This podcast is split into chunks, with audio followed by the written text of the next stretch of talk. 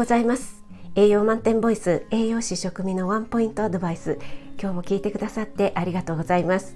日々の食材をピックアップして栄養について短めにお話ししています。お出かけ前の支度中移動中に耳だけ傾けていただけると嬉しいです。はい、えっと、私事なんですけども土曜日にコロナワクチン2回目接種しまして皆さんにいろいろご心配いただきましてありがとうございました。昨日の夜ですねやはりちょっと微熱が出てしまってちょっとね接種した方の左腕も痛かったんですけども今朝になったらもうだいぶ楽になりました。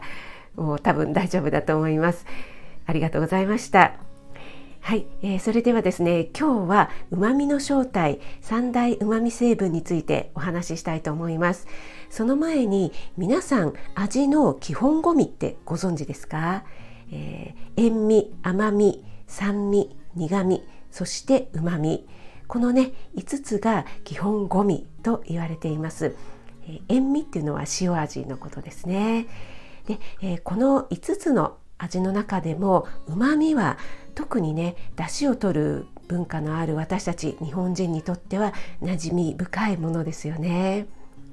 そしてこのうまみ成分なんですが様々ある中でよく耳にするのがグルタミン酸イノシン酸グアニル酸このね3つではないでしょうか。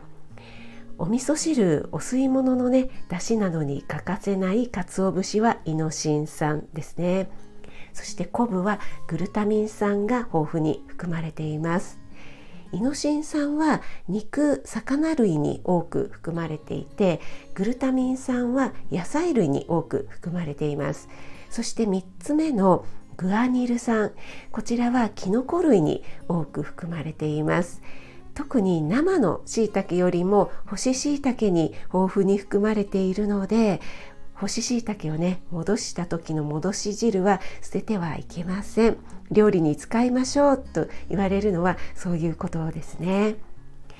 グルタミン酸が豊富な野菜としてはトマトレンコンブロッコリーアスパラガスなどが挙げられます。他にもねたくさんあるんですがなのでこれらの野菜を味噌汁スープに入れるだけでうまみが格段にアップするのはそういう理由からなんですね。ちなみにミニトマトとアスパラの味噌汁これはね意外なんですがとっても美味しいですよ。グルタミン酸が豊富なのでね。はいあなたが美味しく食べて美しく健康になれる第一歩を全力で応援しますフォロー、いいね押していただけると嬉しいです。8月16日月曜日、今日も良い一日となりますように、雨がね、続いていますが、気をつけていってらっしゃい。